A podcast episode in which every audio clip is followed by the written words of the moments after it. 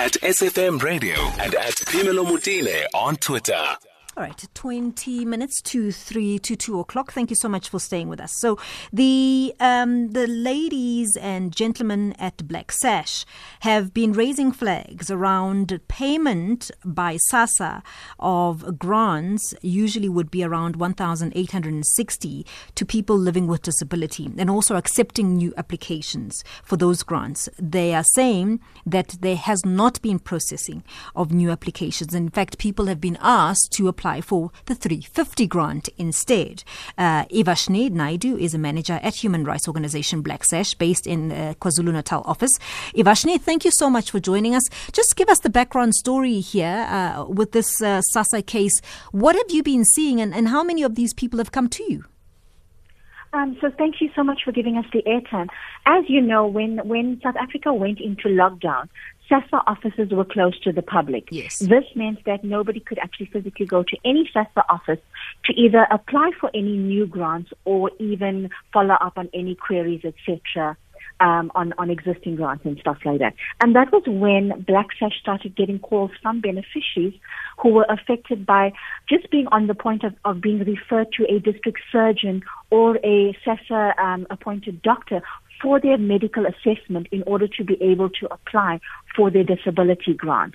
And what was happening at that point is that there was no opportunity for them to get any feedback because, of course, um, they were not able to physically go into a SASSA office. Mm-hmm. Um, when we raised this issue with SASSA, SASSA then said to us, obviously under level five restrictions, SASSA local offices were closed and then they were obviously unable to provide any grant application services at that time. Sure. With the moving down of level four, they did start reopening offices, but they were then only attending to old age grant applications on Mondays and Tuesdays and child support and foster child grant applications on Wednesdays and Thursdays. And this again raised a flag for us because it meant, again, disability grant applicants would not be able to um, continue with the application process. The reasoning from SASSA's side on that was because of um, the nature of the assessment, it meant that a applicant would have to go into a healthcare facility like um, a hospital in order to be assessed by either the SASSA contracted doctor or the Department of Health doctors who were um, doing these assessments. This would put the beneficiary at risk and this would also cause a strain on an already struggling health system. And this is why the decision was taken that no new disability grant applications would be processed within this time. I mean, uh, you must be like me looking at this irony, right? So here's a government that says they care, and then at the same, they, we care that you don't get ill, we care not to burden the health system, but we don't care enough to process your application or find an alternative to ensure your safety and your health and dignity in this process. This is um, quite what, alarming. So, yeah. so where does the 350 grant uh, come in? Have they been directing these people to go and seek 350 grants? Yes. So when, because applicants were obviously not able to process and, and, and follow the application process for the disability grant, or for, for instance, during lockdown when, when all offices were closed, for any other grant, people were then asked to rather apply for the 350. And obviously, as you know, that's a significant difference in terms of what you would have been able to access.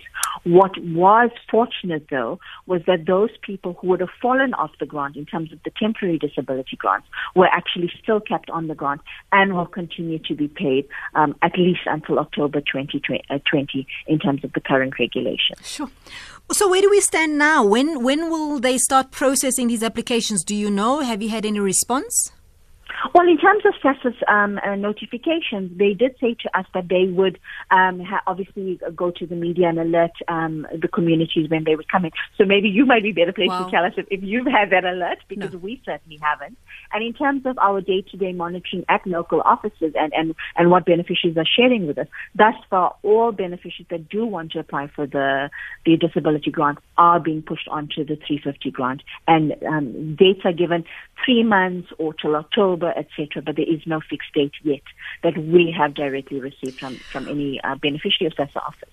We've been trying to get hold of them, Evashnee. I'm asking because maybe, mm-hmm. you know, you've got a direct line to somebody. I'm just checking. we were not getting any joy.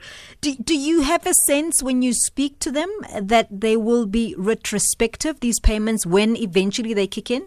If a person is able to prove that they were eligible from, I don't know, since three months ago. That, I, you know, th- that's that's the tricky part because um, according to a medical assessment, first and foremost, in order for that application to go through, that medical assessment uh, uh has to be valid for a period of three months. So if somebody had an assessment mm. in March, mm. that is not um, going to fly yeah. if they uh, open up in, in, in October. Yeah, exactly. So I, I, I, highly doubt that there is going to be such a thing as a retrospective payment, unfortunately. What's the way forward? What, what are you planning your next steps to be?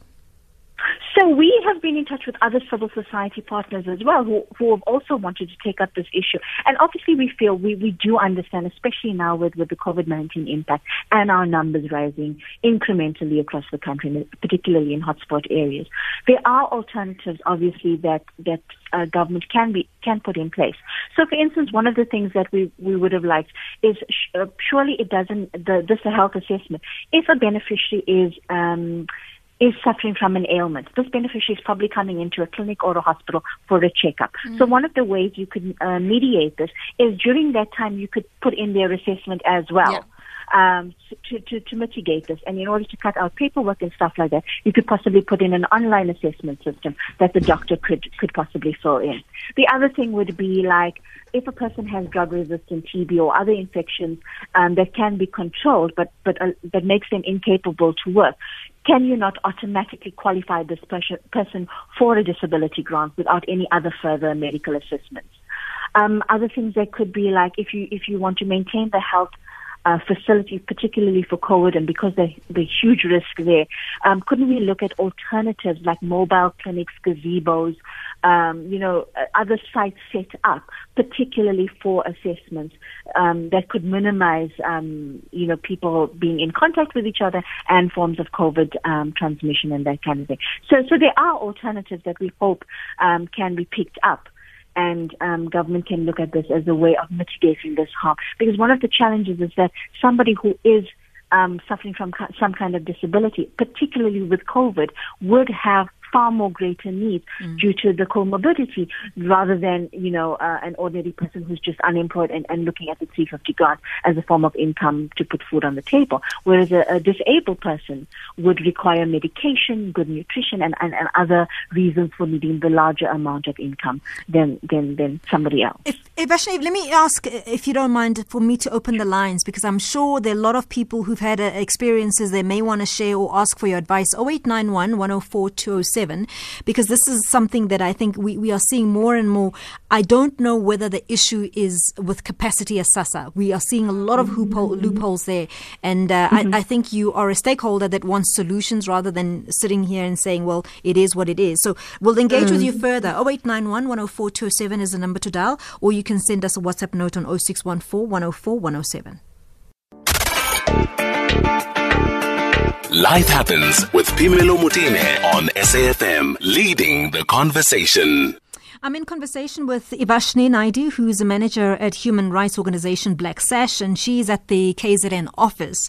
And really, they're just trying to bring our attention to the fact that SASSA has not yet processed new applications for people living with a disability for disability grants, which would ordinarily come in at uh, 1,860 Rand, and instead directing them to apply for the 350 COVID 19 emergency grant. I mean, that obviously, as you can see very big differences there.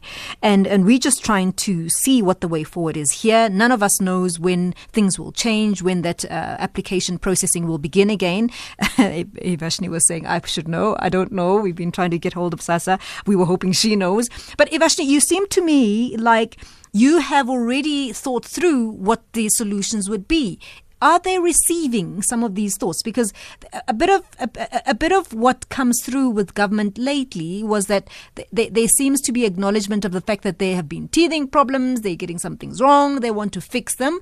Are you getting that the sort of the sense that that's what they're saying to you, or are you being dismissed completely? Um, to be honest, we do have a, a, great working relationship with SASSA, so we are able to escalate matters as needed. I think the, the, the challenge, though, is that because this is such a national problem, yeah. and there are, are, probably thousands of beneficiaries that are affected by the fact that they are not able to apply for this grant during this time, I think SASSA is po- possibly lacking the capacity to have to deal with this. As we know, they had to put in a system for the COVID special grant within um, less than a month, and in order to roll that out, and, and we know we're still um, uncovering those teething challenges. So I think to, to possibly put in place some of the recommendations that we've made, as well as Doctors Without Borders and other civil society organizations, it, it would need resources, time, and capacity. And I think possibly that's the thing that's overwhelming SASSA, because they, and, and also SASSA cannot do this in isolation. Mm. This has to be done directly with the Department of Health as well, because it is their doctors. Yeah um, that are also at the front line of doing the assessment. So it needs to be an intergovernmental approach that um, will deal with this aspect. I wonder, uh, if from your experience, what are the chances? Because I was also seeing this yesterday that um, a lot of healthcare workers are, are battling, and so the, we are mm. fewer now, and so there's obviously quite a, a strain on the Department of Health. But in terms mm. of the private sector and those who mm. were running uh, private practices, and I know that they they're doing less now. They're saying that there are less people coming through because people are just afraid. What what's the possibility of roping those in to possibly see these people? uh, yes, they will not get the price, you know, the kind of rates that they would ordinarily get. But is there is there a possibility of engaging those private um, practices to say maybe would you see those people?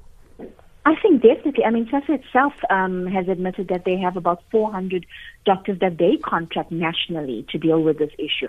And again, if beneficiaries themselves are nervous about uh, physically going to a doctor's office, you know, because I think that's one of the most scariest places right now that any of us would want to go to.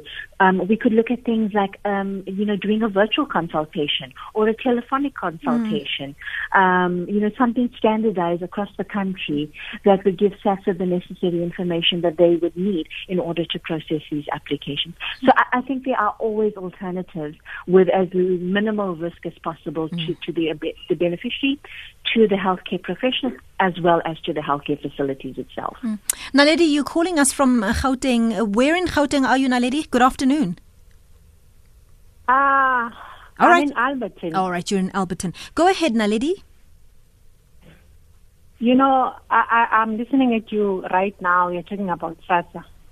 For the life of me, I just don't understand Mr. Zulu and Totsie Memela. You know, we have been assisting people to apply for this 350 grant. Mm-hmm. The systems are not working, they're hanging, and you should see the post offices. I was around Pretoria about a week ago. You should see the queues in the townships. And those people, some of them, they walk from far away mm. to apply for those grants. What I don't understand, they've got the WhatsApp system. That WhatsApp, there's a robot and that robot, the way it's programmed, and there's a, a, a SSD number, that star 134 number, that system, it doesn't even give you an option if you put an ID number to say, okay, this is where your status is at. It just tells you the application for this ID number already exists and it adds there. And it gets better, Phemelo. Dial that 0800 6010 number. It doesn't get through. What I'm asking myself, why is Ramaphosa keeping these two? And Memela and same as Zulu, they've got the nerve to do interviews and make uninformed commitments and they never deliver. And people are hungry, Phemelo. Mm. You know, it, it, I mean, I'm so frustrated mm. right now on behalf of those people. Mm. You know, now I am asking myself, why are they there? Why are they getting paid? Hmm. If people have to suffer like this, you know, I've seen people who walk from far away to go to a post office. Mm. If you don't believe me, no, I do. Get your journalists mm. on the ground. Let them go mm. to those post offices and see those people. And they have to stand there the whole day. They are hungry. The pace at which the post office is working is slower than a snail. And then right now, it's how many hours before close time? How many times have those people have to queue there? Hmm. Now, lady, really appreciate Why your call. are they there? Evashnee, I mean, I, I just have to tell you that the number of SMSs we get and WhatsApps that we get every day with somebody just crying about the, mm. you know, how they have sent in their application. They're not mm. getting even the 350 mm. uh, grant itself. And you're saying you, you, you've got a good relationship with SASSA. I do understand that they're overwhelmed, but I, I'm not getting the sense that we're looking at alternative methods of dealing with the problem. Mm, mm. One of the biggest challenges in terms of access is that this 350 grant is an online platform that also, also automatically leaves out so, Mm. So many, many. of our people in Yeah. this country. We're talking about network issues, we're talking about data issues, we're talking about just having a cell phone. Yep. Another access issue that we can share with you is that using the USSD platform is all well and good to get into the system, but then when you get to your banking details, it's an online link. Um, The people that are applying for this may not necessarily have Smartphone, yeah. You know so we uh, just to also share that from the Black Sash's perspective we are working in conjunction with our partners in the advice office sector as well with um, SCAT in, in, in the western cape where we are monitoring the, the systematic issues within the, the challenges to accessing this grant and we escalate these issues on a daily basis um, to all levels within SASSA so that we can try and put um, remedies in place so that these issues don't keep happening because we are seeing them ourselves, we are monitoring ourselves, and we're on the ground with these particular issues ourselves as well. When we find answers, we'll also let you know, Evashnee. thank you. Thanks for talking to us and thank you for the work that you're doing, Evashnee Naidu, who's manager at human uh, rights organization Black Sash. She's at the KZN office and uh, they're really trying to push as hard as they can to try and get SASSA to start processing those disability grants and, and I suppose many other grants because they do that. Um, as we know, up until now, no disability grants have been processed since lockdown and uh, people have been directed to applying for the 350 COVID emergency grant. I mean, you can see there, there's just a big gap there. Um, but we'll keep you posted, and, and we have reached out to SASSA. We are still waiting, and when we do get them, we'll bring them on. It's two o'clock. It's uh, time for the very latest in SABC News with Utsile Saku.